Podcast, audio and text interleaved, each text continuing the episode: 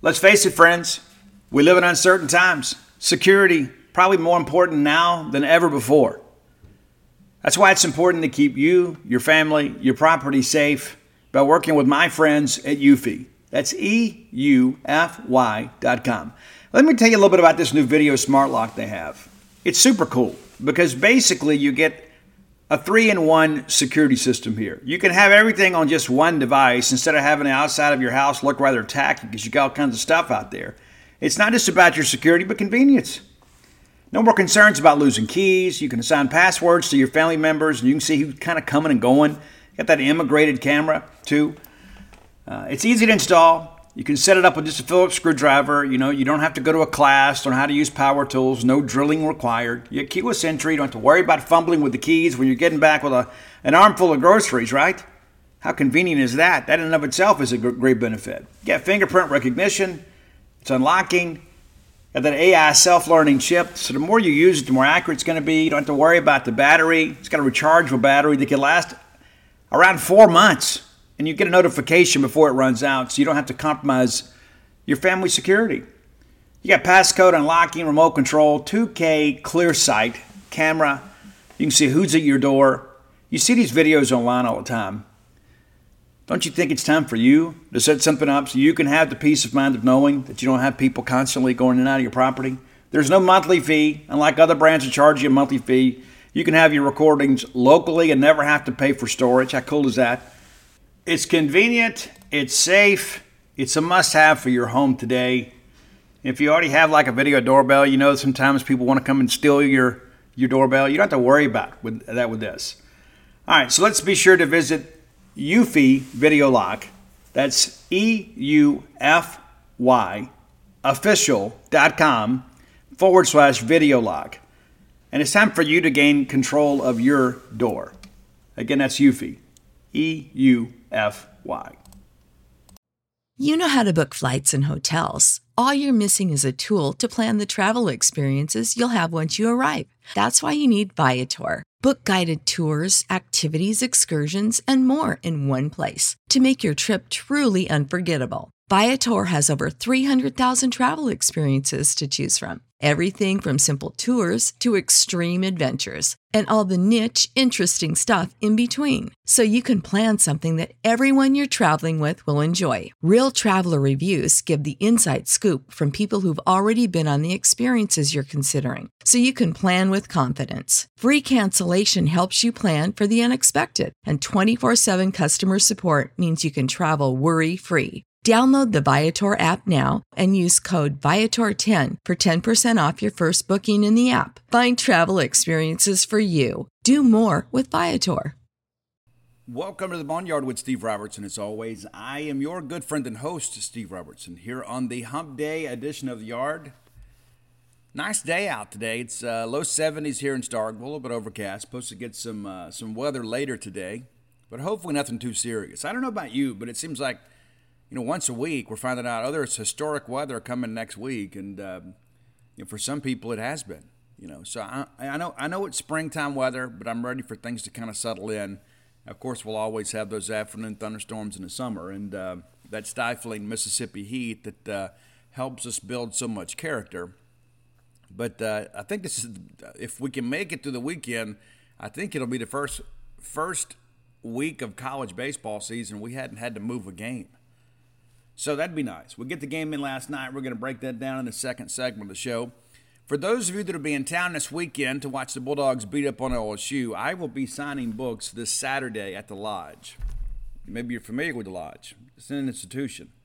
So that's going to be 10 to around 12:30 this Saturday. And then Monday, if you are in Newton County, I will be uh, with the Alumni Association at an alumni event in Newton. At uh, I'm going to mispronounce this, so please forgive me. It's Las Par. I, I can't even say it. Las Parlelos Mexican Grill. You know the place. 209 Eastside Drive. You guys are going to make fun of me for all these mispronunciations I do. 209 Eastside Drive there in Newton. That's 6 to 8. That's Monday, April 11th. Monday, April 11th. So Saturday, this coming Saturday at the lodge, 10 to 2, 10 to 12:30, excuse me. and then Monday with the Alumni Association, 6 to 8 out in Newton, 209 East Side Drive at the Mexican Grill. You know how to get there. Uh, if you have not ordered your copy of Dogpile, they have freed up a little extra inventory. There's not much, uh, and the second printing is already uh, in process as we go now. But you go to dogpilethebook.com and you can get personalized copies. Now, if you ask for personalization, it'll take about a week longer. If you just need a signed copy, they usually can get that in the mail for you the next day or two. Uh, while you're there, you can get uh, copies of Flim Flam, Alpha Dogs, and Stark Villains. And there are only probably about maybe 75 of you that are going to be able to get a copy of Stark Villains this year because we're not going to print it again this year. So once it goes out of print, there'll be a short run maybe next year just to kind of top off some inventory levels. But uh, if you want Stark Villains, you need to make a move, and Alpha Dog's not too far behind it. Uh, the, everything's selling well. You know, when the new book comes out, it kind of pulls everything with it. So they haven't given me a fresh inventory since I gave you those numbers. And the last time we talked about it, it was between three and 400 copies of Flim Flam, about 200 copies of Alpha Dogs, and um, less than 100, or right at 100 for Stark Villains. And then once I shared that with you guys, I think we sold about 20, 25 copies. Uh, pretty quickly. So if you want to get those, you need to make a move. And of course, if you want Blooms of Oleander, you can order that from Amazon. That's basically print on demand.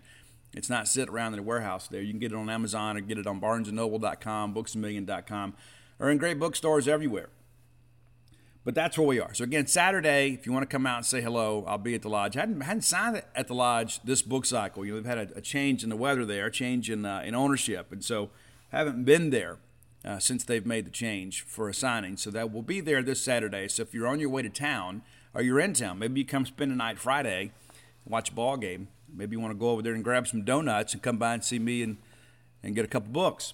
So that's this Saturday. So book still doing exceptionally well. Thank you for all your support. But uh, again, if you want to order online, you can.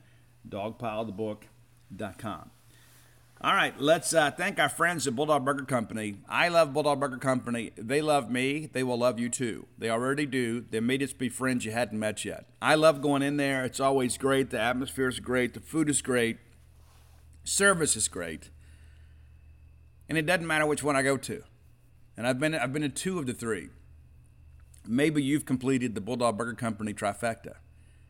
Maybe you should let me know. But I know the consistency that goes along with the Eat With Us group. These people know how to make your dining experience top shelf. Three, three great locations to serve you University Drive here in Start Vegas, Gloster Street there in Tupelo, and then the new one, Lake Harbor Drive there in the Ridge and Flowood area. Got some new items coming to the menu soon. I got to get over there and test those things. I haven't been able to get over there yet. I've been on the road. You know, I was on the road four days last week. And so got to get over there and check them out. I like to know what's going on with Bulldog Burger Company because they, the thing that I have learned about them is they don't introduce anything new to the menu that is not outstanding.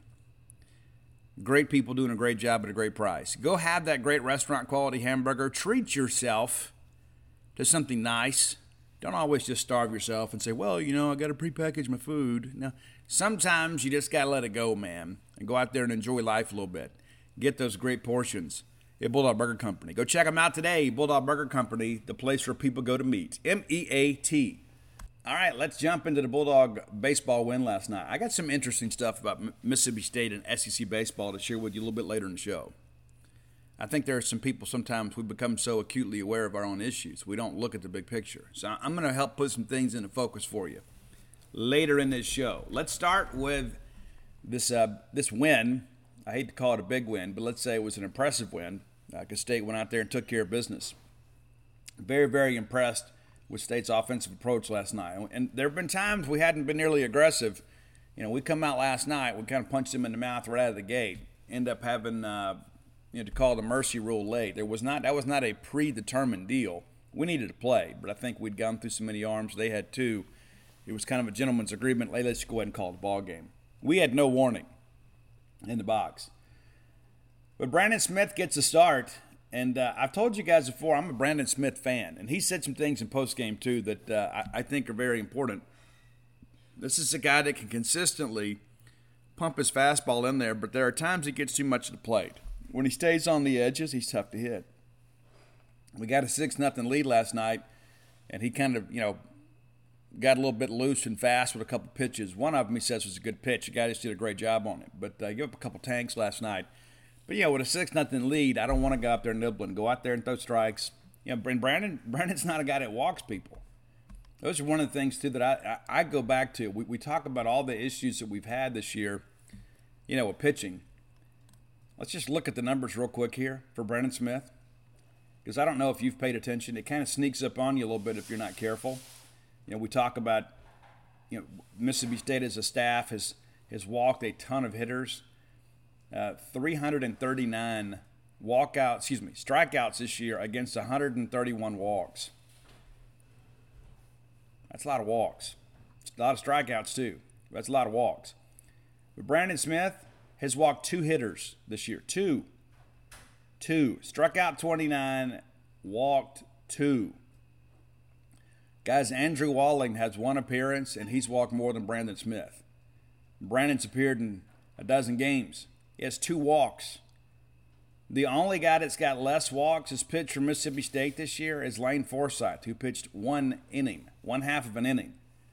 So Brandon Smith, while he may get hit around the yard every once in a while, Brandon Smith's not going to give free passes. He's just not. So, you know, maybe that's uh, you know a sign of some good things to come. But um, you know, Brandon goes out, does a nice job for us. Let's get into the play-by-play here. All right, so with uh, very first pitch, Will Smith slaps one to right. That, that, that joke was kind of making the rounds on uh, on social media. You guys are so clever. Not really. That's low hanging fruit, but nevertheless, still gives us a little bit of a chuckle. And then we get three Ks in a row. You get Kol- Kolomovic swinging, Harford swinging, and LaFollette looking. So, yes, the leadoff single, which has kind of been an issue for us too, allowing the leadoff guy to get on, but Brandon bears down one, one, of the, one of the better outings of the year for him. And that's even with the two tanks. I, I like guys that pound the zone and don't give you much. He does a good job there. Bottom of one, State goes right to work. And we showed some aggressiveness here right out of the chute that I thought paid dividends for us. Uh, Drew McGowan leading off and playing center again, and um, you know, really good defender. Struggles at times to get the ball out of the infield. You know, that's the thing. If he's going to play more, we're going to have to have more on the offensive side. If that's if because if, if, we're going to trade some defense for some offense, we got to get some offense out of the deal. Uh, McGowan, of course, grounds out to set to shortstop. And then Cam James singles to left, really, really turned it over too. And then still second and still third. Not very often we steal two bags with one player in the same half inning, but we did here. And then Luke Hancock homers to right field. And man, how exciting is it to get Luke Hancock going? You know, that's been the thing. I think everybody's like, well, you know, we just got to we be patient with Luke. We've got to be patient. Of course, some people want to move him up and down the order. I think when you've got a professional grade hitter like Luke Hancock, you just let Luke work it out. You know, you do some fine tuning. And I asked him last night, I said, you know, because I noticed early in the year he was dipping a little bit. You're kind of changing the trajectory of the swing. You know, we got all this technology out here to kind of evaluate swings, get TrackMan, all that kind of stuff. But he says that Jake Gautreau looked at him and said, hey, uh, you need to keep your hands higher. That's what happens. You, you, know, you dip your hands, next thing you know, the trajectory of the ball uh, is headed upwards. And so we had a lot of pop ups. We weren't getting line drives. Now all of a sudden we fine tuned some mechanics and we got the hammer out there throwing haymakers. So a nice two run bomb to get things going. LT flies out to left, and then Hunter Hines with another home run. And uh, I guess it was Boyd on the uh, Facebook groups. Boyd made a comment. He goes, That guy never gets a cheap one. And he is absolutely right about that. When Hunter Hines hits a home run, you know, the, the traffic out there behind the stadium better be wary because when he hits the baseball over the fence, that thing carries. He gets his money's worth every single time. All right, and then uh, Kellum Clark singles to the right side. They pick him off at first. I thought at first blush that he was safe. They review it and they do uphold the call. But State with a 3 0 lead right out of the gate, and you kind of felt like it was going to be that sort of night. Top of second, Brandon back to work. We get a strikeout looking at Whitley, and then Beeman gets a single to third base. Just It was one of those things, just kind of a slow roller out there. Just wasn't a play to be made. Merrithew flies out to left, and then Self singles to the left side. So we've got our first real threat of the ball game. And Brandon responds with a strikeout looking of Halfacre. So again, they get a couple guys on, two base hits in the inning, get nothing to show for it. So again, traffic on the bases the first two innings for for Tennessee Martin, but we make the pitches to get out of it. We'd like to have some cleaner innings, to say the least. Uh, but it's good to know we can get a punch up when we need one. And it's good, too, to, to know that Brandon Smith's not going to add to the drama. All of a sudden, we get hit and we, we lose focus and walk the next guy. So now we've basically turned you know, a one base runner inning into a two base runner inning uh, due to our own you know, inability to throw strikes. All right, bottom of second, State goes right back to work. Cumbest, who was at the plate when Kellum Clark got picked off, he ribs a ball through the left side, and I really thought Brad looked like the Brad that we saw earlier in this year last night. I thought it was one of his better nights at the plate. Yeager's hit by the pitch. They got him pretty good, too. I mean, it wasn't one of these cheap ones. They got him. And then Leg lays down a bunt. Now, I'm, I'm going to take some credit for some of this scoring here initially they just called it an E1. It was not an E1. Now it was a hit and an error because Leg was beating that thing out. He was beating it out, and so they go back later and they change the scoring because initially they weren't going to give him a single or a sacrifice. So he gets nothing out of it. He does his job, and then the pitcher throws it away. So why should the hitter be punished? So they go back they adjust the scoring. Leggett credited with a bunt single, which is the right call. Then there is a throwing error on the pitcher that allows the runners to advance. So a run scores in that exchange. It is 4 nothing. Uh, Drew McGowan uh, needles one up here.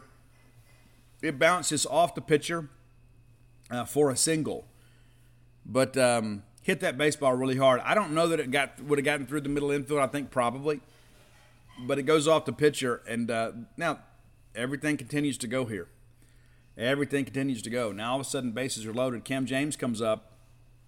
Would love to have gotten a big swing here. Uh, we didn't. He actually goes the other way with it, and it is a RBI sac fly to to, to plate. Yeager makes it five nothing. Drew then steals second. Hancock walks. Not we're loaded again. Um, or maybe not. Now you have runners first and second. And Tanner flies out to right field. And yeah, leg score. Yeah, we're bases loaded. Leg scores. Sometimes I can't read my own notes. So now it's a six nothing ball game, and then Hunter Hines strikes out swinging. But through two innings, there was really no doubt about how this thing was going to turn out. All right, so top of third, and again, traffic on the bases. This time, though, they're, they're able to kind of walk around the bases. We get Will Smith to ground out to short, and then Kolomovic homers to right center. And then Harford homers to center field. And Drew McGowan nearly pulls this thing back in the yards. The ball actually hit his glove. And I think the impact with the wall caused him to lose the glove. But it was a great effort there. You know, an absolute outstanding effort there. So now it's a 6 2 ball game. And rather than panic, we go out there and roll up a ground ball, and we get a strikeout swinging right out of the inning 6 2. And in case anybody thought this game was going to tighten up, the Bulldogs removed all doubt there in the third.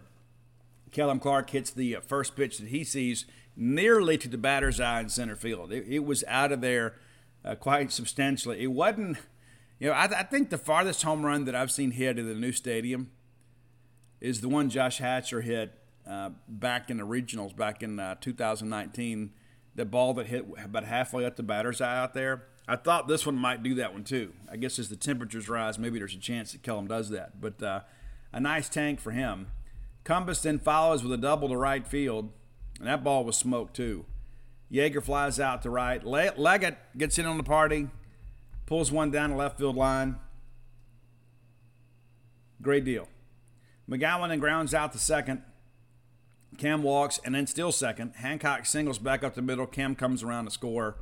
And again, that's just manufacturing runs right there. It's like, okay, we've got we've had a couple homers, but just when you think, okay, they're so reliant on the big fly, we get a walk, we steal the bag, and then we get a single back out the middle the plate to run.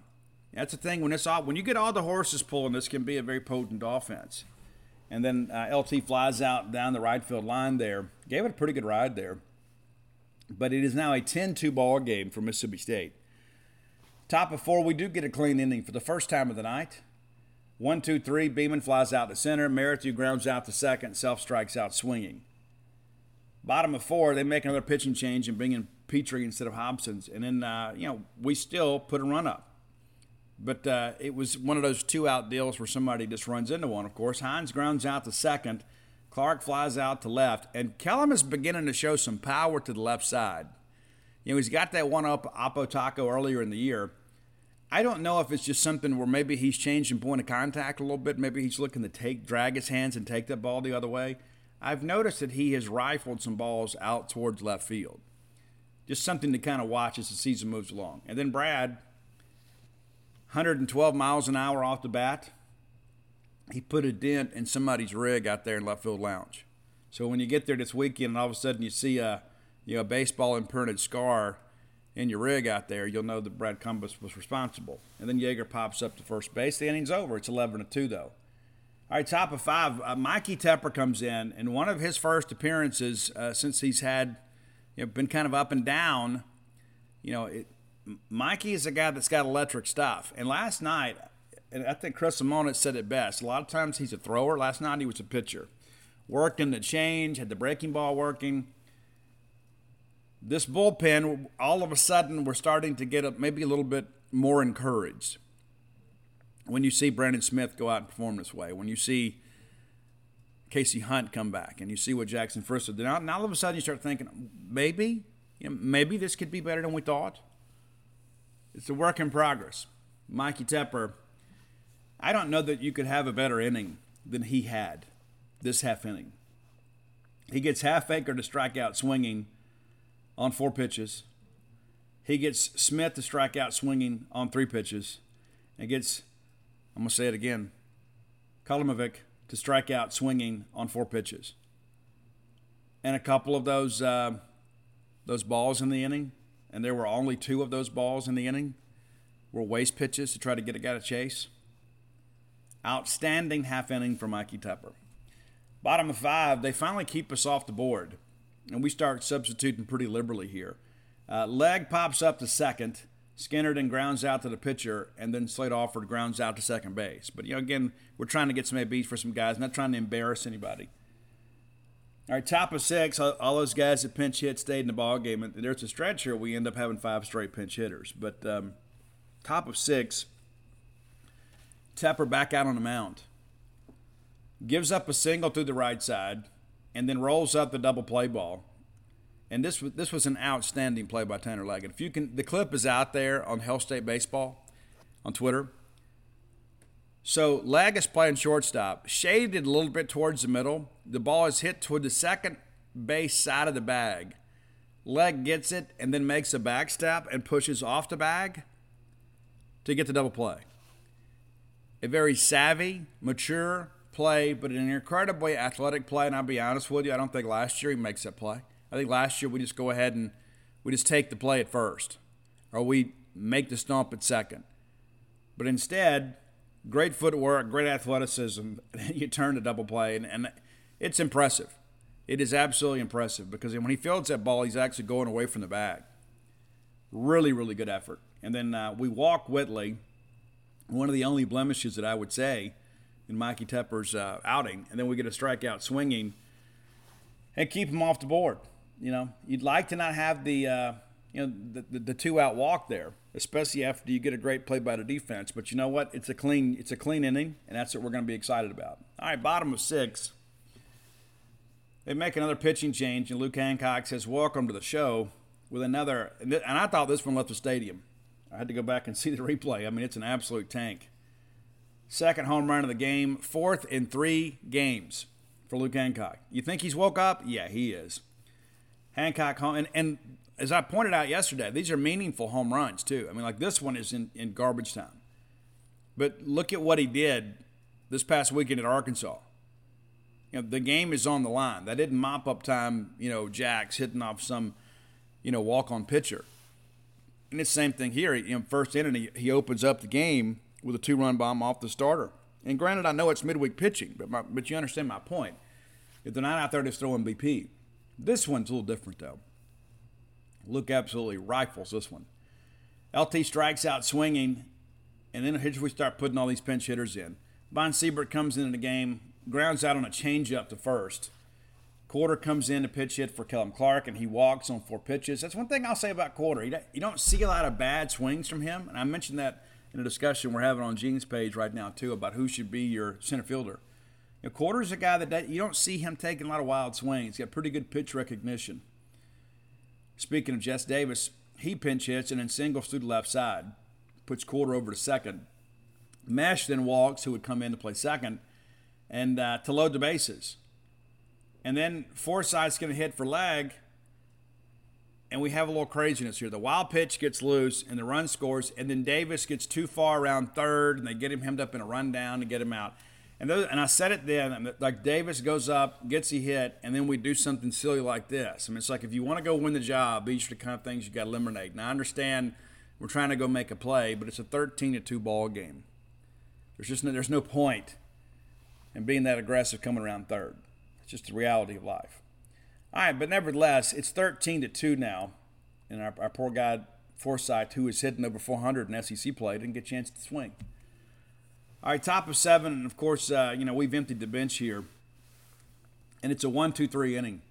Casey Hunt comes in. That's his third appearance of the last uh, week. You know, he pitched an inning against Memphis, and then he pitched some against Arkansas, then he pitched here. And again, you know, he's pitching, these are low stress innings, just trying to get him going. But it's a one, two, three inning. He gets Merrithew to fly out to center field, self strikes out swinging, and Halfacre grounds out to second. Ball game's over. So there you go. Impressive, efficient night for the Bulldogs. Why are so many dogs suffering from health issues?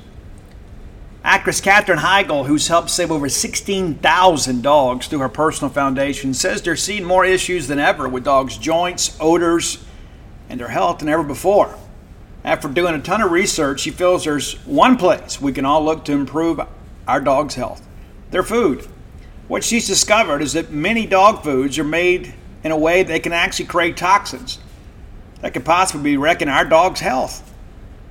And that's true for many of the premium brands as well. Fortunately, she's found that just by adding a few special superfoods to her dog's food, she saw huge transformations in their health. She's made a 20 minute video explaining step by step how any of us can do the same thing to see incredible changes in their dog's health. I've got five dogs. I do. I love them. I spend most of my time with them. In fact, Mojo, my mama blue Healer, has helped me write six and a half books now. I want her to be as healthy and happy as possible. So if you feel like you do about your dogs the same way I do, let me encourage you to go to badlandsfood.com forward slash boneyard and watch Katherine's video right now. And again, that's badlandsfood.com forward slash boneyard. Be sure and check it out and make sure your pet is happier and healthier than ever. All right, Bulldog fans, our friends from Tecovas want to remind you that uh, it's festival season, it's concert season, it's sundress season. Yes, it is. And you know you need some nice boots to go along with every bit of that. And Tecovas is your stop for the best in Western wear. Tecovas has seasonal and limited edition offerings this spring and summer, including men's and women's boots, apparel, hats, bags, and so much more. All Tecovas boots are made by hand in a very time honored tradition with timeless styles that are always on trend. And Tecovas has first wear comfort, so no break in period. You know how tough that can be with a brand new pair of boots. You can put these bad boys on and ride that ride with a smile. It's hard to find this level of comfort paired with this same level of style. So stop by your local Tecovas store, have a complimentary beverage or two, shop the new styles, the smell of fresh leather, and a friendly staff are always at your service. Many stores even have leather custom branding to make your boots truly personalized. And with regular live music and events, there's no in store experience quite like it. If you can't make it to a store, visit Tecovas, that's T E C O V A S dot com. They offer free shipping on all boots as well as free returns and exchanges shipped right to your door. Go to tecovas.com and find your new favorite pair of boots today. Let's run through some numbers right here before we move on uh, from this game. And again, there's a lot more baseball to come in, in, this show. A lot more baseball to come. I got some things I'm going to roll, roll, out for you guys. I don't know that maybe you, you're aware of. All right, so you're hitting hitters. I mean, you're hitting. You're hitting heroes from Mississippi State. Uh, Luke Hancock three for three with four RBIs and a couple dingers. That'll get it done. Cam James one for one with a walk, two runs scored. Uh, Drew McGowan had a hit last night too. Luke, we mentioned Luke Hancock. Hunter Hines one for three with a tank. Kellum Clark two for three, and of course the one out he had was still a pretty loud one. Uh, Brad Cumbest three for three last night. As a team, we're 14 of 28. That'll help a team batting average. Go out there and go 500. And uh, I'd be remiss if I didn't mention Tanner Leggett, who was two for three, two runs scored and two RBIs. So again, a nice efficient night at the plate.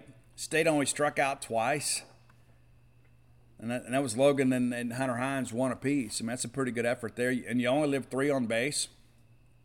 Two of those, of course, out on the uh, wild pitch there, where we get a little bit aggressive there. Maybe that's correct. But, uh, you know, pretty good effort for Mississippi State. And let's look at the pitching numbers. We mentioned Brandon Smith. He advances the record to two and one. He works four innings, gives up five hits, uh, two runs, two earned runs, uh, seven strikeouts, no walks, of course. Uh, 56 pitches, pretty efficient, so he could probably give you an inning or two this weekend if necessary. You know, but Brandon is a guy too that uh, you know we talk about. Well, you know, he gets hit a little bit. I, I would rather that guy give up a handful of singles and a handful of walks because you can't defend the walk. You go up there and you pound the strike zone, you put the ball in play, you got seven guys behind you with gloves on to have a chance to go catch a baseball. You don't even give yourself a chance when you're walking people and hitting people. And so I know that Brandon Smith at times gets barreled up a little bit. I know, and he knows, and he's taking steps to correct that. But I would venture to say that the team enjoys playing defense behind Brandon Smith because Brandon Smith's going to bring action. Brandon Smith's going to pound the strike zone. Brandon Smith's going to get balls uh, back to the defense. He's not going to sit there and beat himself. Three ground outs, two flyouts last night too. I mean, so mean, you know, again, you're making plays here. And when Brandon's on his game, do that sinking fastball that he throws – he's going to get a ton of ground balls. And sometimes they're going to get through. But I, I am a Brandon Smith fan. Absolutely Brandon Smith fan. I love his, his approach. And he has, he's an older guy, and he kind of has that we're Mississippi State mentality, not a Mississippi State sense of entitlement. I think he realizes that uh, it is an honor and a privilege to wear the M over S. And obviously, he was part of a team that did some incredible things, but it means something to him. The name on the front of that jersey means something to him. Mikey Tepper, two innings pitch, allowed the one hit, one walk, four Ks. Again, thinking about what we're working back from.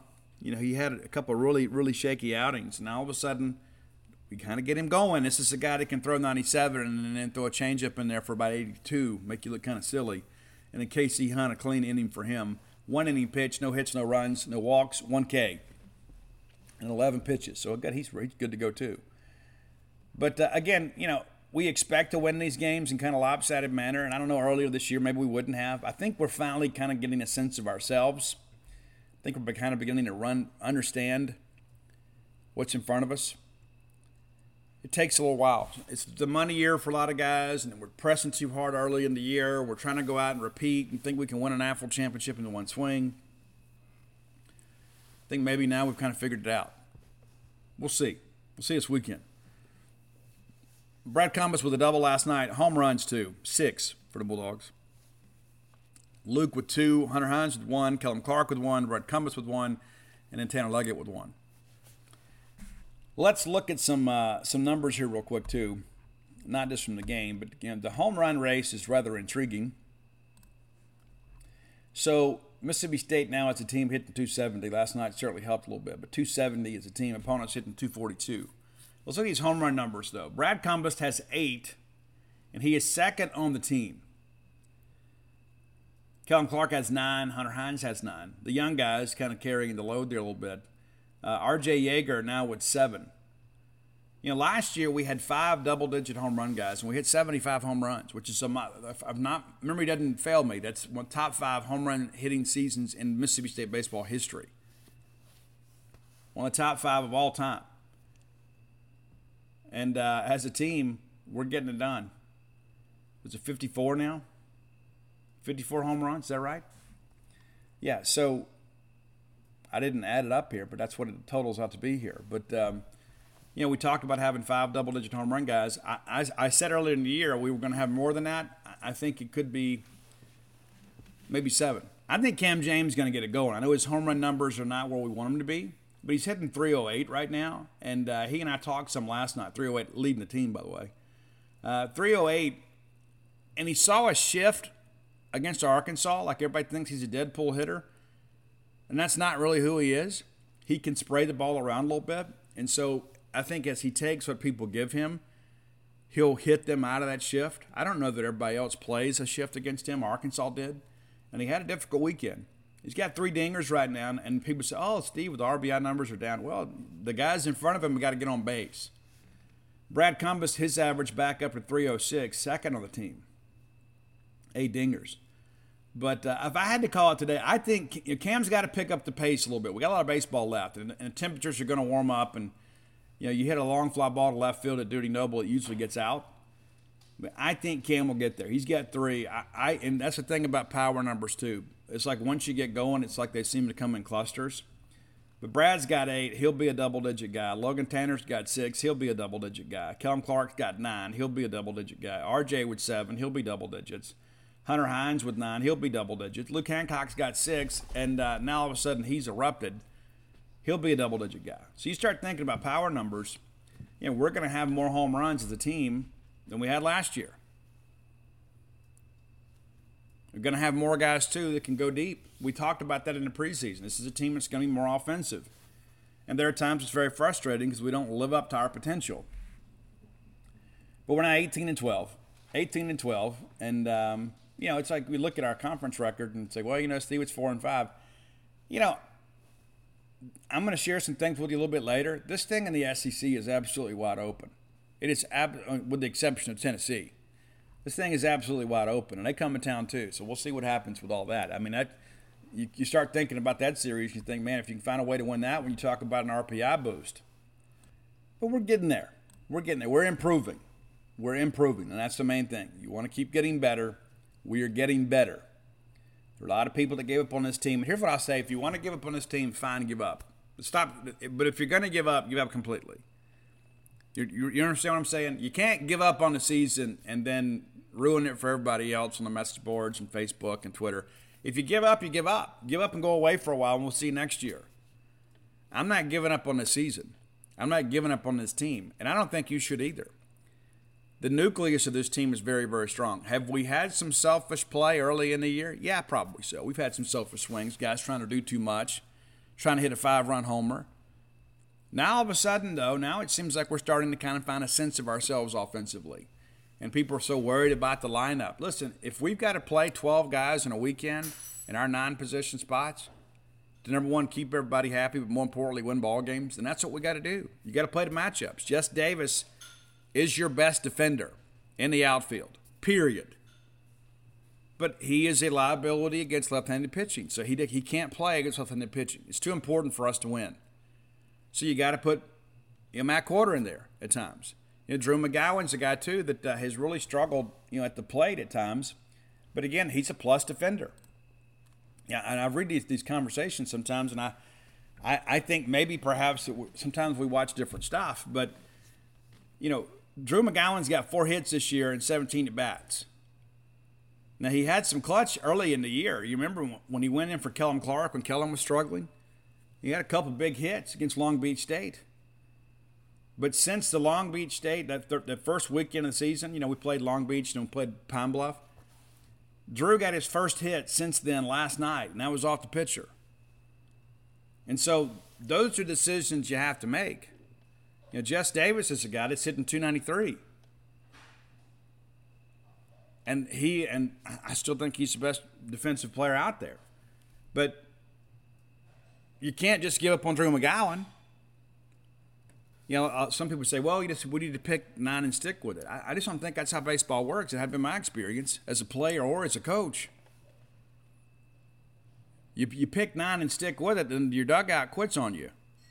You got to find a way to get those guys some reps. And that includes Matt Quarter, who has great power. You know, and that's the thing, too. We knew that the competition was going to be with the position players this year.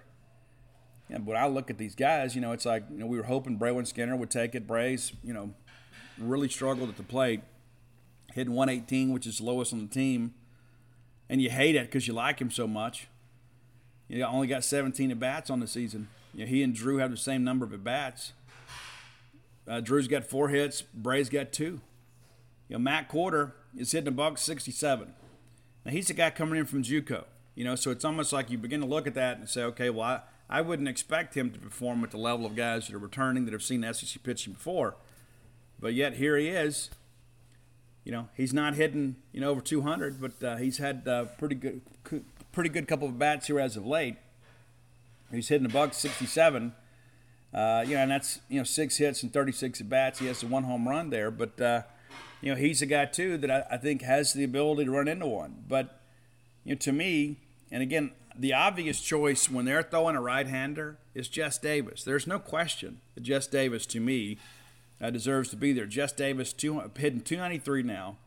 He started nine games this year, 41 at bats, eight runs, 12 hits, five doubles, five RBIs. To me, it's a no-brainer. Now, if they're throwing a left-hander, it's a different deal.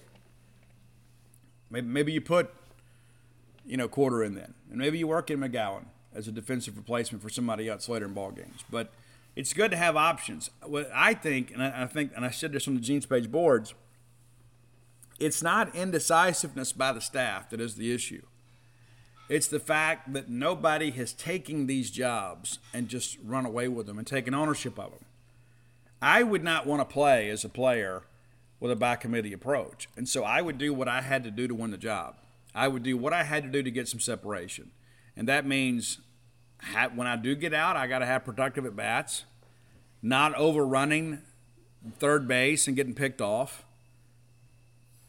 I mean, there are little things like that. It's like when you're in a competition, you want to be aggressive, and you're okay making a mistake in the name of aggression, but at the same time, too, you know, discretion's a better part of valor. I can't do things that hurt the team. And every one of these guys that are locked up in a position battle, 30 games into the season, have done things to hurt the team. And so you just need somebody to go run it. And I, and I hear the commentary, people say, oh, we just got to stick, pick a guy and go with it. Absolutely not. Absolutely not. You need to keep guys competing until somebody takes ownership of the job. That's how winning baseball works.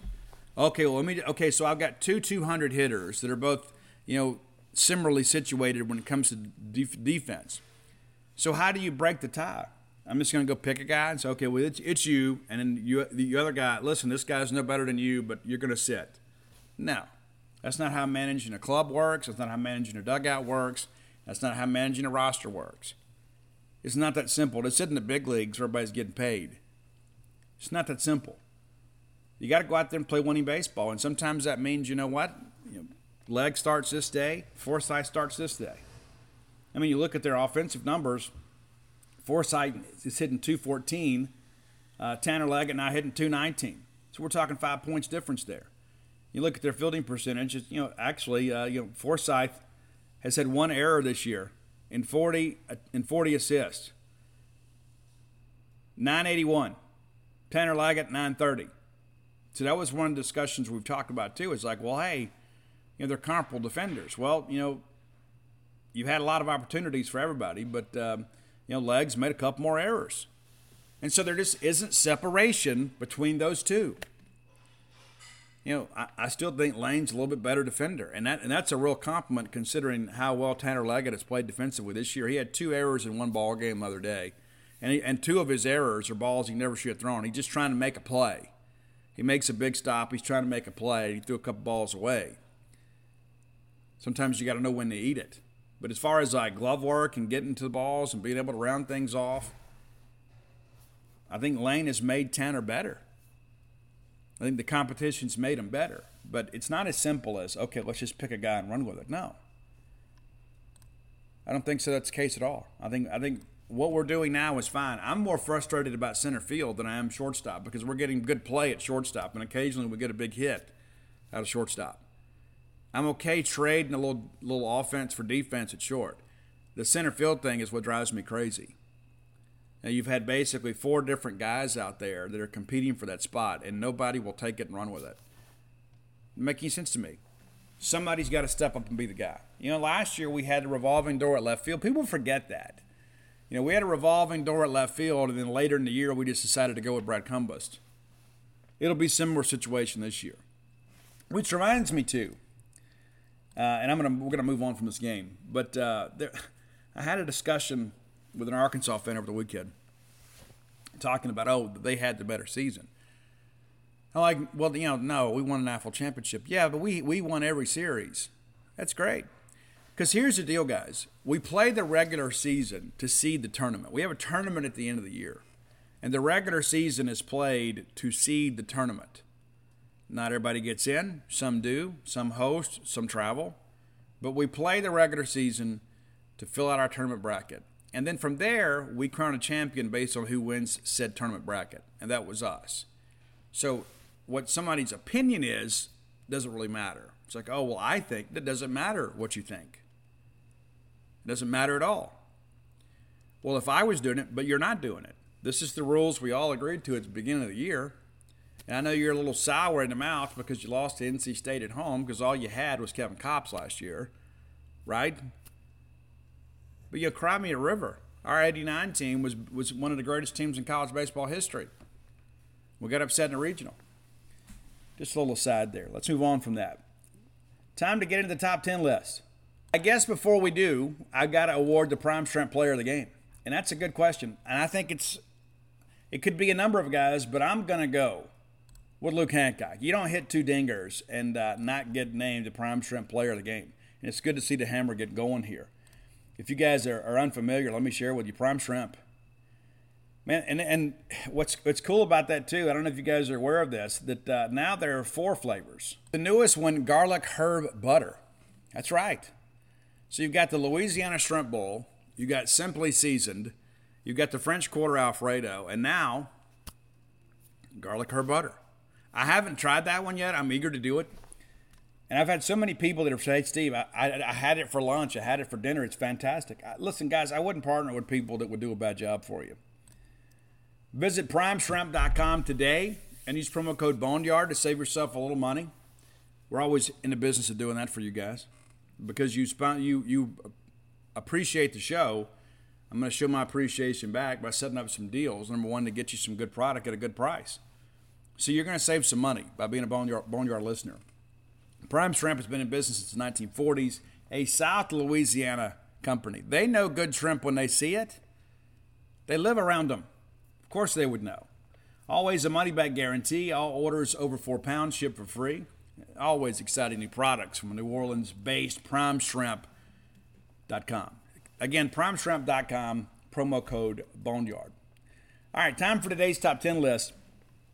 So I had uh, people reach out, say, Steve, what about this, what about that?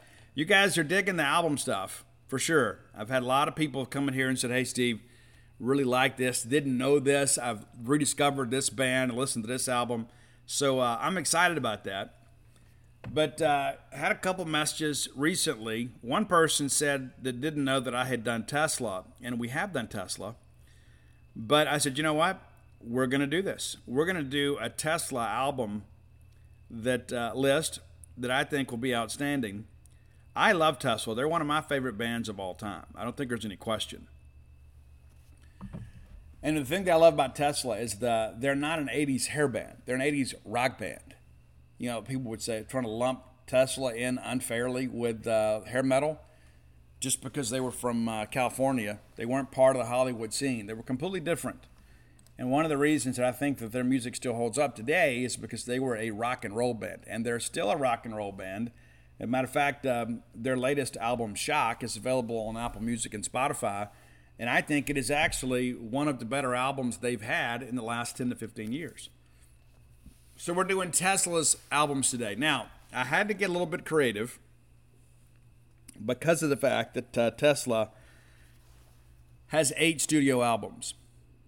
But one of your favorite Tesla albums made the list. And I also broke the rules too because I wanted to get a cover song on the list because their version of the, of the cover of the is better than the original.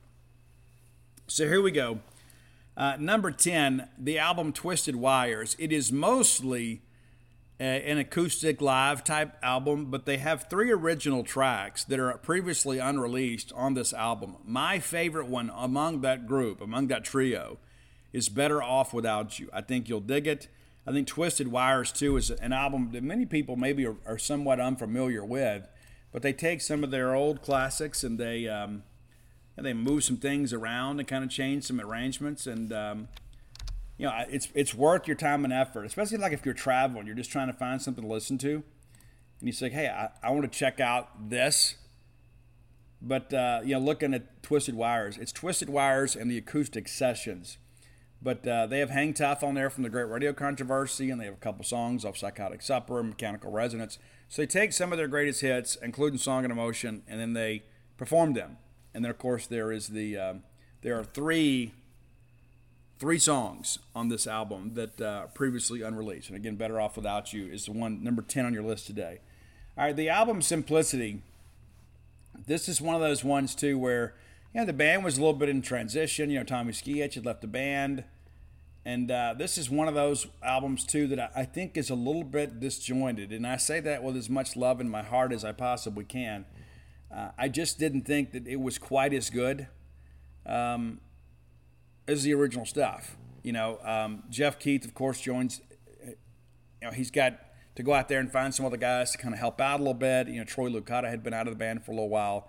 So you have a different drummer. You have Dave Rude, of course. It takes Tommy's spot, and so it's just a different, it's a different deal. Um, you know, with this album, if I can call it up here, there, there's so much stuff, stuff on my computer right now. Sometimes I can't get it together. Um, but nevertheless, MP3 is the song here. I just felt it is a good album. I don't think it is a great album, but I think MP3 is a killer track.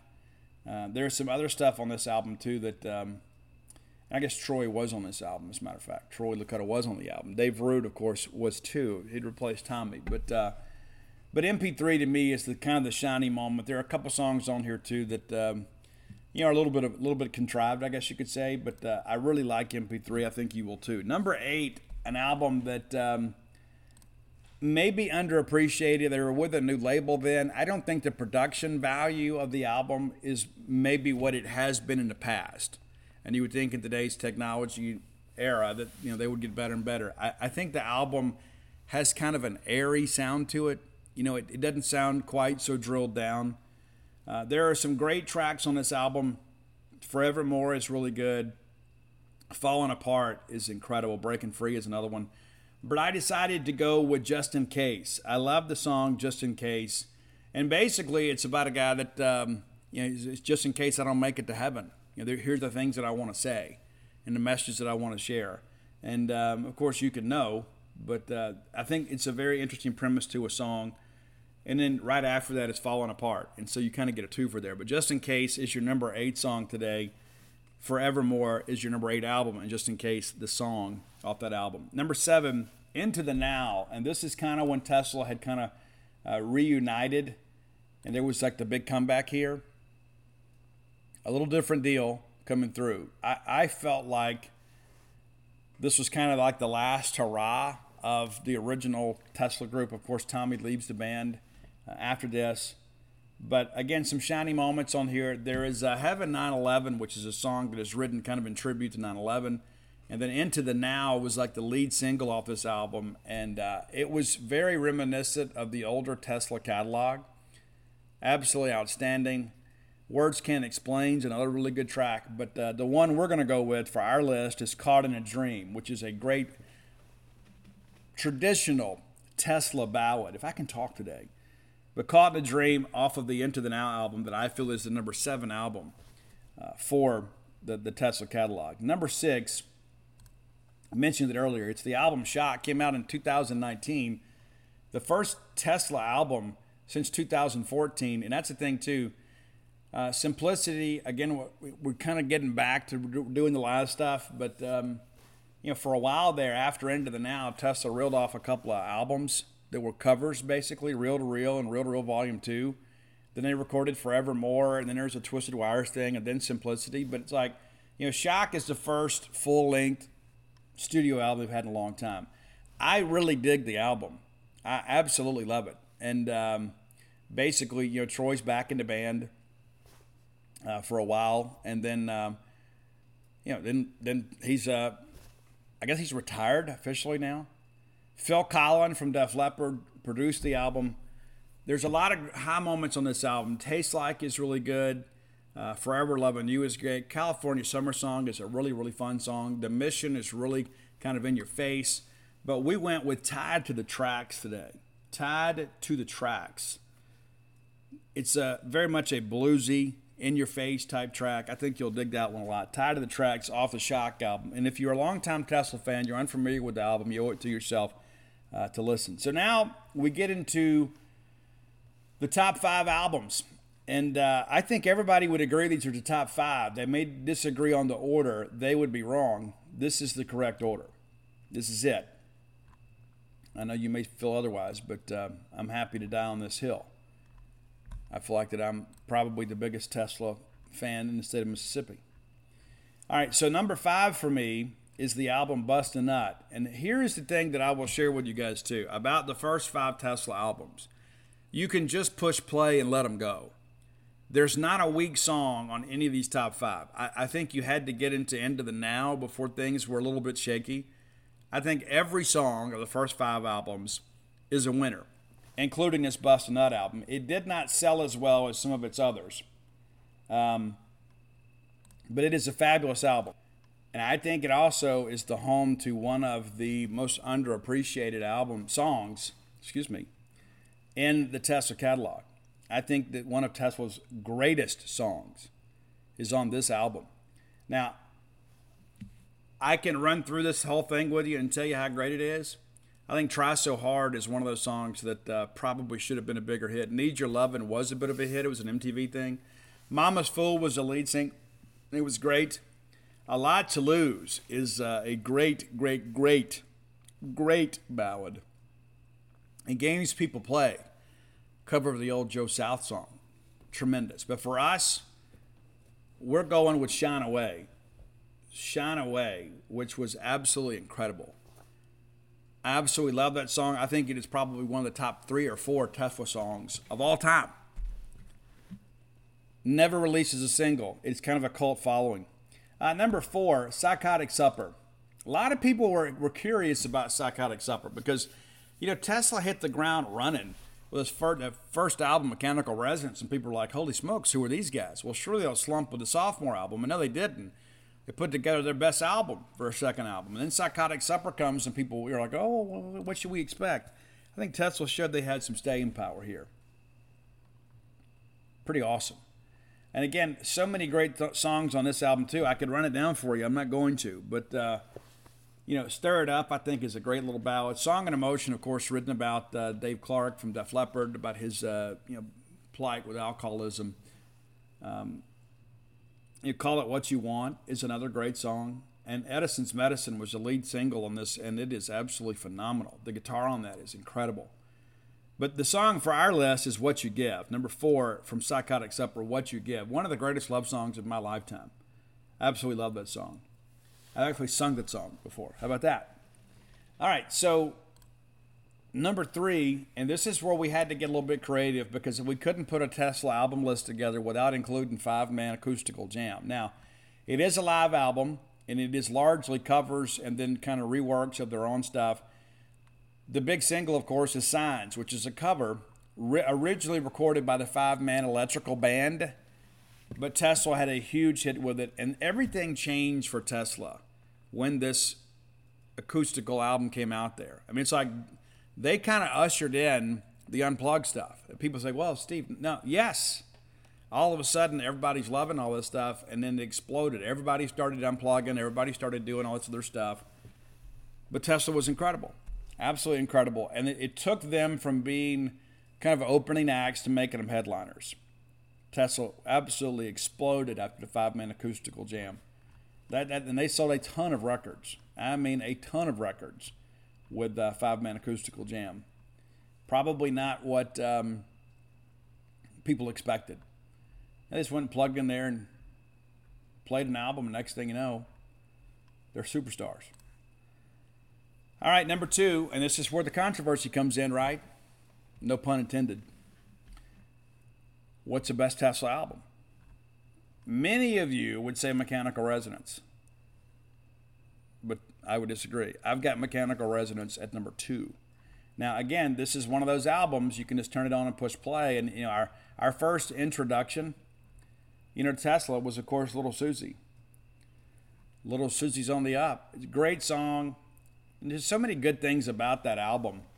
But when I jump into this one, you know, I could get lost on what my favorite song is because like it kind of depends on what I've heard last. And there are just so many great songs on here that weren't singles. You know, Easy Come Easy Go is great. Getting Better is one of my favorite songs of all time, but that's not on our list today. Rock Me to the Top is a I mean that's one of those grit your teeth, turn the radio up type songs.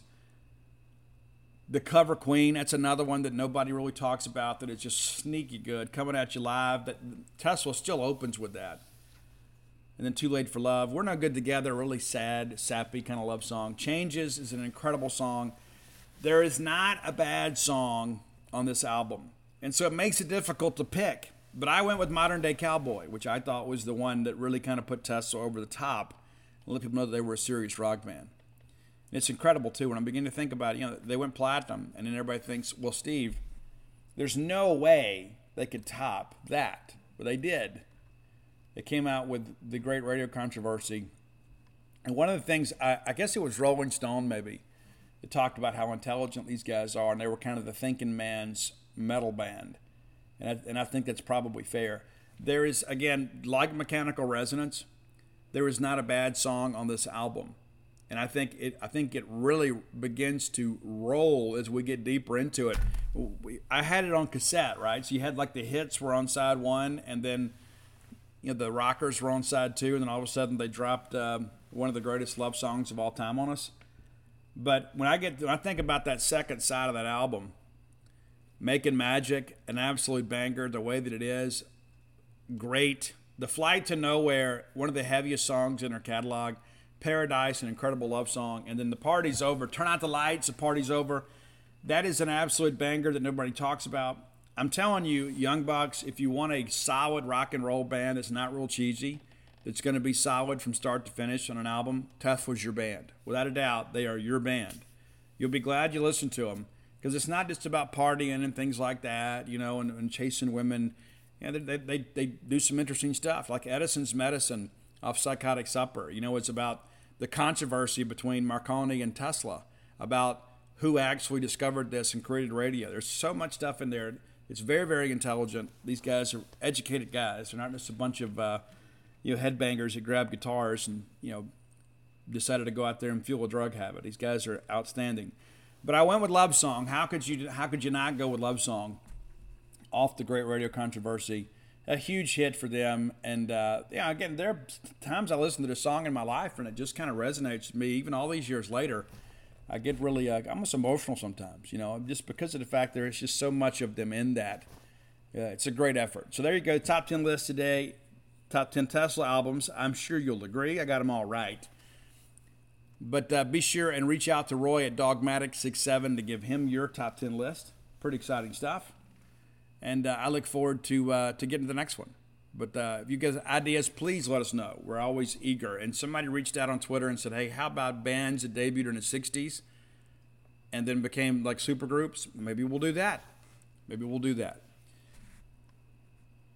All right, this segment of the show brought to you by Campus Bookmart. I love Campus Bookmart. You will too. If you're unfamiliar, you, you should get to know the fine folks at Campus Bookmart. Standing man, Miss Kathy Brown, the lovely, talented Susie they do a great job providing Mississippi State merchandise for Bulldog fans around the country.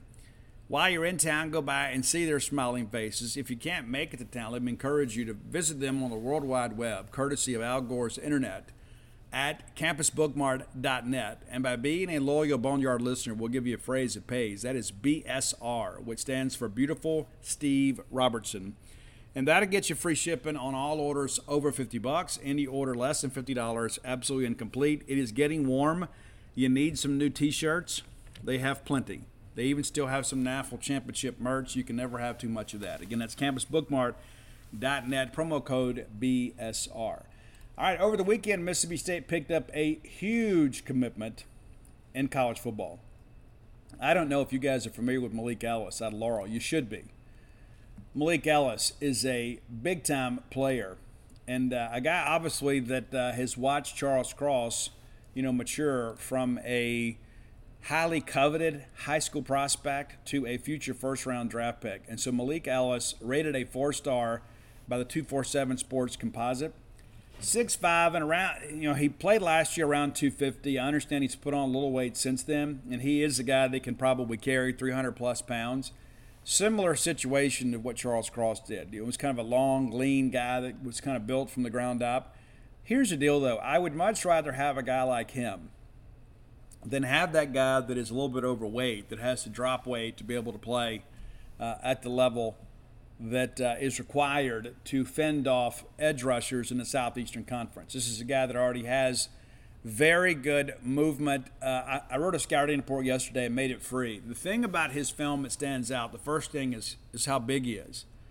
Long, lean, athletic, will really get after you. Very, very, very patient pass blocker. What I mean by that is how many guys do you see that don't get back on their heels in an athletic position and then they end up lunging and a guy beats them on the outside? Guy gets it as a seven tack and they're not quick enough to get out there. He has the quickness to deal with those guys. So a big commitment to and offers from you know several schools. Let me run down the offer list for you too. And it's a it's a variety of, of offers here. Of course, Mississippi State offered Alcorn State, Auburn, Austin Peay, Colorado, Houston, Jackson State, Kansas, Memphis, Missouri, Ole Miss, Oregon, South Alabama, Southern Mississippi, UAB, and Utah. So a ton, a ton of Power Five offers here. And again, a guy that wanted to go to Mississippi State. Now he wanted to go through the process. And really, the only question about you know his recruitment is when he would be a Bulldog. Well, now he is, and uh, I got to that. Uh, I don't expect there to be any any issues at all you know, with uh, with his commitment. I think that he is a guy that'll do a great job for Mississippi State, and a guy that'll do a great job helping recruit this year too. And of course, he has a teammate down there uh, as well, Malachi Breland, that recently picked up an offer from Texas. Uh, Mississippi State had him on campus last week, and I saw him in person, and I was not blown away by him. He is a guy too. It's uh, about 330 pounds, not especially long limbed. He would probably be an interior guy probably need to work him out. Probably need to work him out this year before you make a decision. Some would say, "But Steve, he's good enough for Texas." Okay, well, Texas is not going to take that guy right now. You know, they, they get in the boat a little bit and kind of make some uh, make some hay a little bit, but I don't think that he is a guy that, that could call and commit to Texas right now. I do think that he is a guy you look at, you know, over the course of this process and kind of to say, okay, well, you know, where does he where does he fit? Now, Mississippi State currently with three commitments, and all three of them from in state programs. Malik Ellis, of course, from Laurel High School. Ty Jones from Bay Springs down there. He was Mississippi State's first commitment for the 2023 class. Where does he play? He's listed as an athlete. Could end up being a defensive end. Could could balloon up into a defensive tackle. I, I don't know. I think he's one of these guys too. You look at just kind of watch how he grows, but you sign the athleticism and you project the position a little bit later. Now, Joseph Head is a 6'4, 225 pound edge rusher. There's no question to me he is a defensive end. Reminds me a little bit of Ty Cooper, a little bit. I don't know that he gets to be quite as thick as Ty, but I think that he is a guy, number one, that wanted to be at Mississippi State and a guy that'll do a great job uh, here at Mississippi State, probably a future Dandy Dozen guy. All three of these guys, outstanding prospects and good early gets for us. Todd Jones, a four star, Joseph Head, uh, a three star. And it is a good year in state, and we're still learning. You know, there are new names that are popping up every day, you know, guys that we'll learn more about as we get a little deeper into the recruiting cycle. Let me give you a quick overview of some of the names out there in state that are leaning to Mississippi State and maybe not leaning to Mississippi State, just so you're somewhat apprised of how things are going the current number one player in Mississippi is uh, Suntarine Perkins. I actually have him third in my personal rankings, but he is currently rated the highest. Uh, I don't know if he's a running back or a linebacker, but he is a special quality of an athlete. Goes to Raleigh High School, the same high school as Donte Moncrief. And Donte is a hero to those guys, so I'm not surprised in the least that he is committed to Ole Miss. I do think that he is a guy they're going to have to work hard to get, but will ultimately keep. Now, my personal rankings, in my mind, the number one player in the state of Mississippi is Isaac Smith from Itawamba Agricultural High School there in Fulton, Mississippi. He is a safety. He's a guy's dad. Played at Ole Miss, I think, for a year, so he has some connections to Ole Miss. I think if he stays in state, he ends up at Ole Miss. That said, Mississippi State is recruiting him exceptionally hard to make him feel like a priority. So State is not conceding him, and there's no reason to do that in the middle of April. Uh, but he is a big time player. Could be Alabama, could be Georgia. There are going to be a lot of people on him. And I think, again, he is the top prospect in the state. I think he's a future NFL guy. Aiden Williams out of Ridgeland is the state's top wide receiver. Love his game. I think that he's a guy that really does some pretty impressive things. Uh, LSU recently offered him. Now, LSU, I know, wanted to see him, and then he went to one of these camps, and there were some LSU people there, not official LSU staffers, but, you know, people that. Uh, maybe funnel information to LSU. And then they end up offering him. And I've been told from the beginning Aiden really wants to go out of state. And he is a guy, too, that I think, uh, you know, Mississippi State has some work to do to kind of get him turned around. The top running back in the state is Dante Dowdell. I don't know that he's a running back on the next level. I think he is an athlete playing running back. And you know what, Picayune, they absolutely love to run the football. It's kind of part of their in their DNA down there. The Maroon Tide does a great job of playing it from ahead. If they ever get a lead on you, they'll put the game away from you. And Dowdell is a big reason why. I don't know that he's not a linebacker. I know that Mississippi State is recruiting him, but they have not offered him as of yet. And that's something people are kind of curious about. I just don't know if, from a running back skill set standpoint, if he fits what we want to do offensively. I do think that he is a guy that could be a big time linebacker, but can he tackle? You know, got to get him in camp and see. The number five player in the state is Malik Ellis, who is now committed to Mississippi State.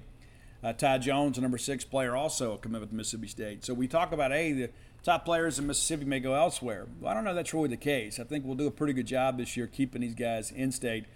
Uh, one of the guys that State really has not been able to make a lot of headway with is number seven, Jamarius Brown. I they list him as an edge. He's not going to be an edge. He's already 6'3", 250 pounds. This guy will slide inside and be a three technique. There's no doubt about it probably looking to go out of state. I know Ole Miss has made some uh, head road with him a little bit, but uh, I think Jamarius is a guy that likely ends up going out of state. I wouldn't count out LSU there with him. The number eight player in the state is a guy that I like an awful lot. His offer sheet, I don't think really matches his film. It is a 6'3", 215 pound linebacker. The top linebacker prospect in the state to me is Tobias Hinton there at Hattiesburg High School. State has done a good job in the Pine Belt here as of late. I think Tobias is a guy that Mississippi State is in a good position with. I wouldn't call it a great position. I don't think that Tobias is ready to name Mississippi State as his leader, but I believe Mississippi State ultimately will sign him. Mack Howard, the uh, quarterback, former quarterback at Heritage Academy, has transferred to Oxford High School and uh, recently committed to Utah. So good job for Coach Chad Bumpus and the Utes to come into uh, Mississippi and get you know, the number one quarterback prospect in the state of Mississippi this year really good prospect, to say the least. And uh, Mississippi State nor Ole Miss have offered him. So I think Mack is a guy too that'll they'll probably kind of hold to what he's got. I don't think that he's a guy that's going to play recruiting games, but I'm not. I don't think he's done adding offers either. Once you get outside of that, it is very much a crapshoot.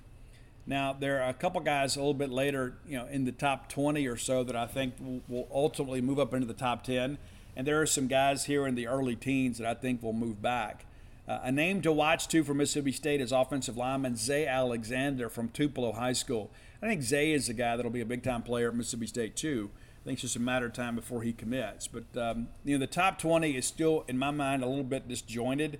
I think there are some guys out there that um, it's going to basically boil down on your own evaluation. I don't think it's going to be a year where we have a ton of you know of the best players in state leave state because I don't think a lot of them are going to have those options to do so. Uh, but I do think it, at this point, at the first blush, it is a good year in state. I wouldn't say it is a really good year in state, and certainly not a great year in state. There is some depth to this class. There is not a lot of headliners, and that's where I think the you know the discussions were going to happen. You know, what does Aiden Williams do? What does Isaac Smith ultimately end up doing? But I do think State and Ole Miss will largely keep most of these guys in the state of Mississippi this year. So uh, that's your recruiting update. And uh, again, we will get newer names as we kind of get going here. And, and, every day that I turn around, there's always like, hey, have you heard about this kid? And you go watch his film. You're like, yep, that's a that's a D1 guy. Is he a Power Five guy or is he a G5 guy? Uh, we kind of determine that during the camp, and then of course evaluating senior film. But uh, I like where we are. I know people are like, oh, well, Steve, you know, why, why are we not getting more commitments? I, I kind of like the fact that we're taking our time here. And the reason that I say that is there are so many players out there that need further evaluation. And you say, well, Steve, we have no juice. We have three commitments. Ole Miss has one. They have one. And I think this year, due to the quality of the in state talent pool, you don't have to rush the issue. I think you take your time because there's not a lot of difference between the number 10 player in Mississippi and the number 30 player in Mississippi. I think that, that's where the spring evaluation period and the summer camps are very, very important.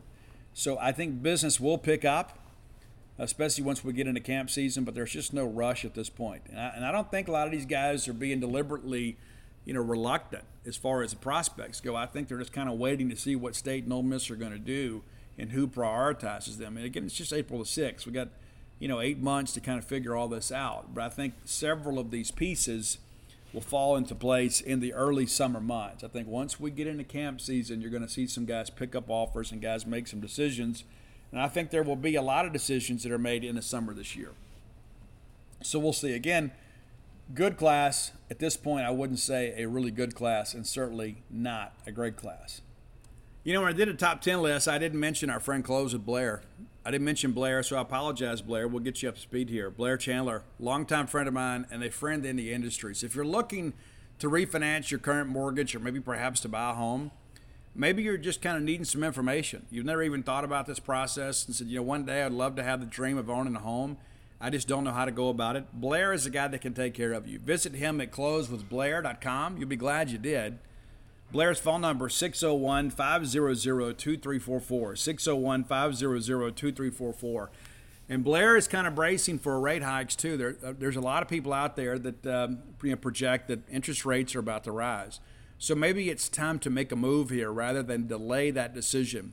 Whether you're looking to get you know some home improvements done, perhaps uh, you'll get some cash out to do some other things that uh, kind of add value to your life and to your property. Uh, get your equity working for you. Many Americans today are paycheck to paycheck employees, and they they hide it really really well. And maybe you go to bed every night thinking, "Man, all I'm doing is I'm living to work to pay other people." Maybe it's time you did something for yourself, and Blair can help you with that. Maybe it's time to consolidate some debt and get those monthly payments consolidated down to just one payment rather than having to write 10 checks every month or have 10 ACH drafts out of your checking account. And you never know from one day to the next how much money you're going to have. Get all that resolved at closewithblair.com. And by being a loyal Boneyard listener, if you mention to him, whether it be by text or carrier pigeon or by phone call or email, that you heard about him on the Boneyard, he's going to pay for your appraisal. That's about a $500 value. Be sure and check it out today. Close with Blair. That's C L O S E with Blair, B L A I R.com. All right, let's talk a little more college baseball. I've, I've dug into some numbers for you guys, too. I know you love numbers. And uh, I know somebody else that loves numbers, too, is uh, is our buddy Brooks Bryan at Portico. Uh, Brooks doing a great job trying to make Starkville an even better place to live. I love it here, and I am here until they put me in the nursing home. And my hope is that the nursing home will be here in Starkville. I really don't want to go to a nursing home, but if I do, I don't want it to be somewhere away from Mississippi State. I want to be able to go out and go watch Bulldogs play, even in my advanced age. But until then, let's live life and live life more abundantly and maybe you can do that in Starkville, Mississippi. I love it here. You will too. Uh, give Brooks a call at 601 416 8075. Again, that's 601 416 8075. Portico, a great residential development. When you come into town on 82, you take the turn on 12. The very first ride is Pat Station Road. That'll take you to Portico. It's 1.1 miles away from the Mississippi State campus, so you're right there near all the fun, but you're far enough away to have a little privacy and some quietness. It's great. You can have some quiet time, but also the convenience of being close to campus. So when it's time to go to Dudy Noble Field, instead of you having to pack the car and make that long drive, here you are. So whether it's your primary residence, perhaps your place in Starkville, or even your retirement home, Portico has a place for you. You have two bedroom, two bath home options, all the way up to four bedroom, four bath. So if you've got a growing family, or maybe you're one of those people that's going to retire and then uh, you know entertain a lot during the athletic seasons at Mississippi State, they've got a home that fits you. Again, that's Portico. Make it your next move. All right, let's talk baseball. Real quickly, a pretty interesting night around the league in the SEC. Let's get caught up with that. Then I've got some things for you guys too that uh, you know maybe that uh, you'll find of note or you'll find interesting. All right, so here we go. So last night, a lot of non-conference games, a ton of non-conference games. All right, so let's take a look at what happened last night. And uh, again, just about everybody was in action. Uh, Florida 13-3 winners over FAMU. Tennessee wins their what 20th straight ball game, five and one over Lipscomb. Uh, Louisville and Kentucky was postponed. Clemson beats Georgia four to three, and that's at Clemson. Auburn 6-4 winners at UAB. Of course, Mississippi State wins 13 to 2 over UT Martin. Vandy 12-2 winners over Austin Peay. Southern Miss goes to Pearl and upsets Ole Miss 10-7. And I say upset only because of the numbers next to their name. Uh, Southern Miss having a pretty good season this year. And I think that the Golden Eagles probably in a good position to host here. Will likely win Coosa. Arkansas 21-9 winners over Central Arkansas. I think Arkansas was a little upset about losing on Sunday. Uh, Alabama 10-1 winners over Samford, and then the South Carolina North Carolina game also postponed. Texas A&M 8-4 winners over Texas State. That's a nice RPI builder. Texas State currently ranked 10th. I don't know that I buy that. LSU, Mississippi State's next opponent, 16 to 3 winners over Grambling. Now tonight, a little more limited action, of course. You've had some games moved, but uh, South Carolina and North Carolina will play tonight. That's going to be on the ACC Network Extra. And then Kansas and Missouri will play tonight. That's on the SEC Network, too. Uh, it's uh, 7 p.m. So if you want to watch that game, maybe you're looking for some college baseball, then that's, uh, that's an interesting game to watch. Uh, Missouri, of course, playing better this year. Yeah, we'll see what happens. Be awesome. All right, so let's uh, let's get into some other numbers that I picked up too. All right, this is interesting stuff, right? Because here's what happens: is we get so acutely aware of what's happening to us, we think it doesn't happen to anybody else. We think, hey, you know, we're terrible, and we're not. So Mississippi State got off to a little bit of a slow start this year. So let's take a look at the record of every SEC team in the last 10 games.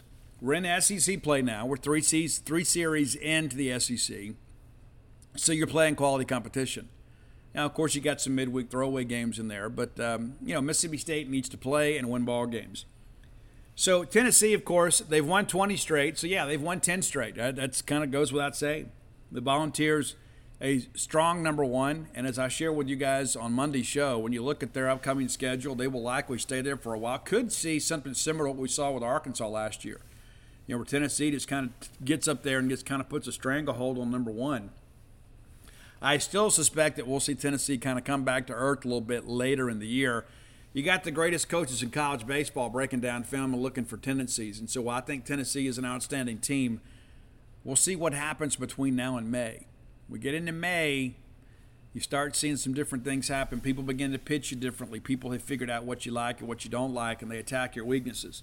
So while I think Tennessee is a shoe in for Omaha at this point, I don't think it's going to be the runaway that a lot of people anticipate. Georgia, second place team in the SEC East, six and four in their last ten. Six and four. Now Georgia, of course, is uh, is ranked you know, Georgia's a team that um, you know had a pretty loud sweep over Florida. Georgia currently ranked uh, 14th in the country and just six and four in their last 10. Vanderbilt, our friends at Vandy, they're ranked 16th in the country, and a lot of that's based on reputation. Vanderbilt, five and five in their last 10. Five and five. Well, would you say they're trending in the right direction? Tennessee kind of exposed them right there with them with a five and five record in the SEC uh, last ten is Mizzou. Missouri five and five their last ten games, and of course they they won a game against Arkansas. Florida, a team that was ranked very high in the early going, they're they're underachieving to say the least, and I really thought Florida had a chance uh, to win the SEC this year, and I'm looking pretty foolish with that pick right now. Florida four and six in their last ten. You know, swept by Georgia, they lose two out of three to LSU. You know, Kevin O'Sullivan, there was a lot of back channel chatter last year about Sully trying to get out of Gainesville and that uh, there was some other issues out there that kind of prevented him from getting some jobs. And there he is, and a team that was expected to do well is not doing well. They still have talent. They returned a ton of offense. And that's one of the reasons that I think everybody, including myself, said, hey, you know, Florida, when you look at what Tennessee lost – Look at what Vanderbilt lost. Florida should run away with the East. Well, they haven't. Still time to turn it around, but they're not playing well. Four and six. Kentucky. You know, tough weekend against the Rebels. They only scored one run on Friday and Sunday, but four and six in the last ten for the Wildcats. But it gets worse. South Carolina. I've said for weeks now I expect to see South Carolina make a coaching change at the end of the year. Three and seven in their last ten. Three and seven and their last ten, and then of course they have the, you know, the game tonight yeah, is that, that yeah, that game? Yeah, it's tonight against North Carolina. That's a ranked North Carolina team. And so it could get worse. And then when you look at what's coming up on the schedule for these guys from South Carolina, you know, they have this uh, game with UNC and then they get Georgia. Then they get a midweek against North Florida and then Ole Miss comes to town. So the good thing is for South Carolina is they get to play at home, but three of their next four opponents are all ranked in the top 25. So the schedule's not getting any easier. And you're three and seven and you're struggling, you know, could be over sooner rather than later. All right, let's jump over to the SEC West. No surprise here. Arkansas played pretty played really well. And uh, in contention for a top eight national seed. And I, I don't think offensively they're an elite team. They are an elite defensive team, and their pitching is better than advertised. I mean, they, they lost their best pitcher, and uh, have found a way to make it happen. Jaxon Wiggins, outstanding for them on Sunday. Really like the way this thing is set up for them. Uh, you know, Arkansas, I think, are they good enough to win at Omaha? I don't know that I would say that at this point. Are they good enough to be a top eight national seed? I would say yes.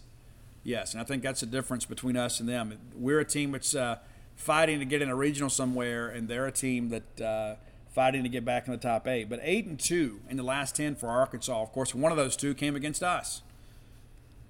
Auburn, kind of a surprise team. You know, Auburn was kind of built to win last year. They hit the portal pretty hard. When got Sonny DiChiara from Samford. He has been outstanding for them. And he looks like a guy that would be a beer league, a beer league softball player. And then you look up, and next thing you know, it's 20 rows deep in left field. That guy can really swing it. Auburn six and four in their last ten six and four, including last night's win over UAB. LSU, the Tigers have been up and down, and I, saw yesterday talking to Ron Polk. LSU has made 44 errors on the season, which is absolutely incredible to think about. That's that's a huge number. Now, Jay Johnson, the new coach at LSU, is a guy that'll trade defense for offense. They want to swing it. They want to put up big numbers. They want crooked number innings. And so, as long as guys, as they say, drive in more than they let in, they'll stay in the lineup. But uh, they're still shuffling out there. They've even moved Cade Doughty at times to short. Now they've uh, they're moving guys again. So I think we're getting them at a good time. We got to go play baseball. Ole Miss, former number one, and I had somebody share a number with me last night. Since they went number one, they've been they're six and seven since they were number one. Well, they're five and five in the last ten. Course, three of those came against Tennessee. We can judge them too harshly for that. But it is clear this Ole Miss offense is not what it was advertised or expected to be. That's not to say they won't get it together at some point, but uh, not playing up to expectations. And I, I, read earlier today, I think it was Teddy Cahill that has Ole Miss projected as a top eight national seed. Uh, I don't agree with that at all. I think Ole, Ole Miss, you look at their schedule, you know, it, it does not get any easier for them um, down the stretch here. You know, it's like you begin to think about all these things. Are, let's look at Ole Miss's schedule really quick here. They host Alabama this weekend. They should win the series. They go to South Carolina. You should win that one. Then they host Mississippi State. We beat them 14 out of 16 times. We're going to play them four straight days there, four, four games in a row. Then they go to Arkansas. That's tough. They get Missouri. Then they go to LSU. Then they get A&M. So you look at the schedule and you say, hey, there's no way that, that Ole Miss doesn't host and that's in my mind. I think they certainly host. I don't think they're a top eight. I, I do think too that uh, as we get into SEC play, they're going to have to figure some things out on how to score some runs without the benefit of the home run. But uh, Ole Miss five and five, A and M also five and five. You know, maybe the the Aggies might be a little bit better than people anticipated. I thought they would be dead last in the West, and they still may. You know, it's going to take Schloss a year or two to kind of get some things worked out up there, but. Uh, you know, they have won some big midweek games, which shows some really fight. And there are a lot of people that tell you midweeks don't matter. They absolutely do. But uh, A&M schedule a lot more difficult than many others. They will host uh, Kentucky this weekend. Then they travel to Georgia. They host Arkansas. Then they travel to Vanderbilt. They host South Carolina. They host Mississippi State. Then they travel to Ole Miss. So they're going to have to earn it, and uh, I don't think they will. I do think they'll be a Hoover team, but uh, I don't think at this point you can look at them and say, "Hey, this team is going to make the postseason." A lot, a lot of work to do there. Alabama, our friends across the way there on 82, they're six and four in the last ten, and of course Mississippi State two of those four. Uh, we need Alabama to win some games. You know, we need them. We need to make sure that Alabama doesn't get swept the rest of the way, and they could upset somebody along the way. It'd be great too. I, I like this Alabama team. I don't think they're a team that's capable of getting you to supers, but I think this is a team down the stretch that's capable of ruining somebody's season, and then also too kind of upsetting the balance of the uh, of the SEC standings. I think they're good. I don't I don't think they're a team you look at and say that's a team that'll, that'll likely get swept. I think they're tough enough I think Coach Bo is a good enough coach to get those guys elevated, motivated uh, to get a game every weekend. You know, it's kind of you look at the formula. You know, you you avoid a sweep on the road, and if you can win your home series, you're going to be in contention. You're going to make Hoover, but you're going to be in contention for regional somewhere. Alabama's just taking some you know, some really tough midweek losses, and that, that's going to really hurt their resume. But they're capable of, of kind of running some interference for us. We need chaos in the SEC while we try to move up and get caught ahead. And so the, the way that state can get caught up is to win ball games, right? Well, maybe you hadn't been paying attention. Mississippi State is seven and three in their last ten, which is the third best record in the SEC over the course of the last ten ball games. Of course, Tennessee ten and zero, Arkansas eight and two, and then there's Mississippi State seven and three. And so, yeah, we had the rough start, but now all of a sudden we're starting to play pretty good baseball. Yeah, did we did we not did we didn't play well on Friday and Saturday at Arkansas, but when you begin to look at the bigger sample size there and say, you know what, state's kind of trending in the right direction. And of the seven and three, two of the three were against the number two team in the country. So what are we going to do when we start playing these four and six, three and seven, five and five type teams? You know, all of a sudden you start looking at some optimism here. Let's take a quick look at the Mississippi State schedule. What's kind of coming up here? I think it's important for us to kind of take one game at a time, as you guys are well aware. And we as fans can kind of jump ahead if we want to because we're not playing or coaching the games. But uh, you know, Mississippi State baseball schedule, you, you, you kind of get a look at this thing and you realize, yeah, it's it's a bear every weekend. But I kind of like where we are, with rare exception. And people say, well, you know, it's going to be a tough schedule. You know, it all comes into focus as we go. So as it stands today, Mississippi State will take on LSU that uh, worst defensive team in the SEC. Go out there, put the ball in play. They're likely to give you a base runner or two. We're going to have to pitch it well because they can swing it. I actually think the colder weather this weekend helps us. They're a launch angle team. Then we'll get UAB here, and then we get Auburn here. So again, nice little homestead here before we go to Oxford. You know, Auburn comes in here, and so I, if I had to call it today, yeah, I think we take the next two series. Do we sweep anybody? I don't know that I'm willing to say that. But I expect to pick up both of these midweek games, and let's just say, okay, we win. You know, we win the next two series. All right, so that makes you four and two. You pick up the two midweeks. That's six and two.